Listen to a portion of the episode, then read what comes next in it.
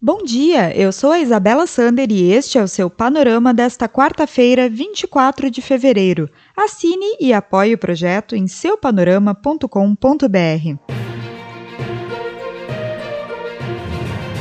Depois de prometer interferências na área de energia elétrica na semana passada, o presidente Jair Bolsonaro entregou ao Congresso nesta terça-feira uma medida provisória que busca acelerar o processo de privatização da Eletrobras, noticiou o G1. O texto prevê que o governo federal tenha poder de veto sobre decisões da estatal, mesmo se perder o controle majoritário, por meio de ações preferenciais chamadas de Golden Shares. O presidente entregou em mãos o documento para o presidente do Senado, Rodrigo Pacheco, e o presidente da Câmara dos Deputados, Arthur Lira.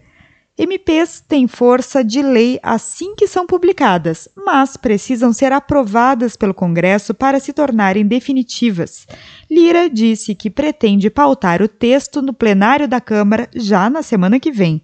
O texto prevê que a redução da participação da União na estatal ocorra daqui a um ano e a Agência Nacional de Vigilância Sanitária aprovou o registro definitivo da vacina da Pfizer contra a Covid-19 no Brasil.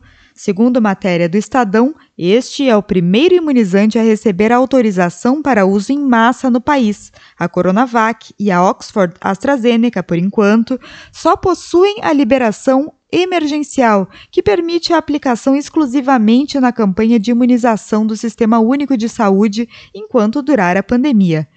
Porém, por enquanto, o governo federal ainda não adquiriu doses da Pfizer.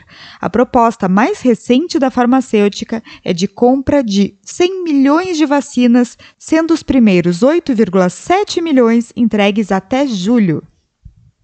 E depois de derrubar o mercado com declarações e intervenção na Petrobras, o presidente Jair Bolsonaro procurou tranquilizar os investidores nesta terça-feira ao dizer que não quer brigar com a petroleira, informou a Folha.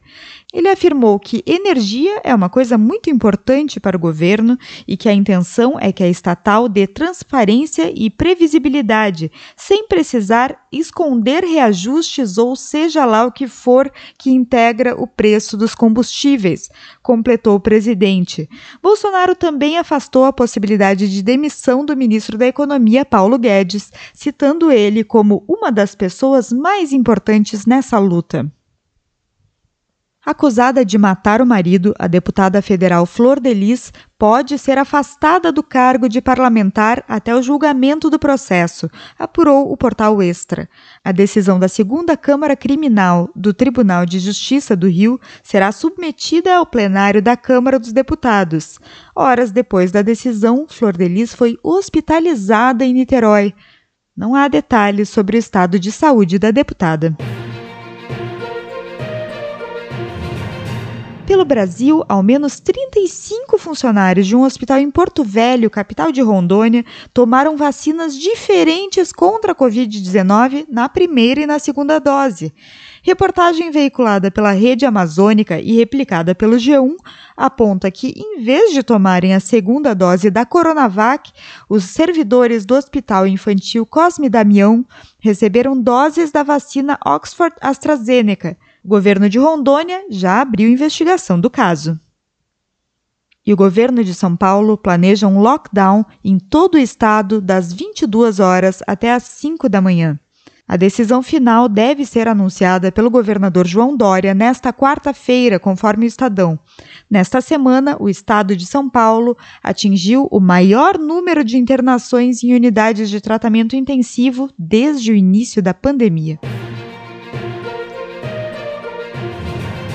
No mundo, rebeliões em três presídios deixaram pelo menos 62 pessoas mortas no Equador nesta terça. Notícia do portal equatoriano El Universo aponta que os atos nas províncias de Azuay, Cotopaxi e Guaias foram orquestrados por organizações criminosas. O presidente Lenin Moreno decretou estado de emergência nas prisões devido aos confrontos recorrentes entre facções no país. O Panorama é um serviço de curadoria de notícias que utiliza informações coletadas nos sites de veículos de comunicação consagrados em todo o mundo. Esteja bem informado e combata as fake news. Nos acompanhe nas redes sociais. Estamos no Facebook e no Instagram. Tenha um bom dia!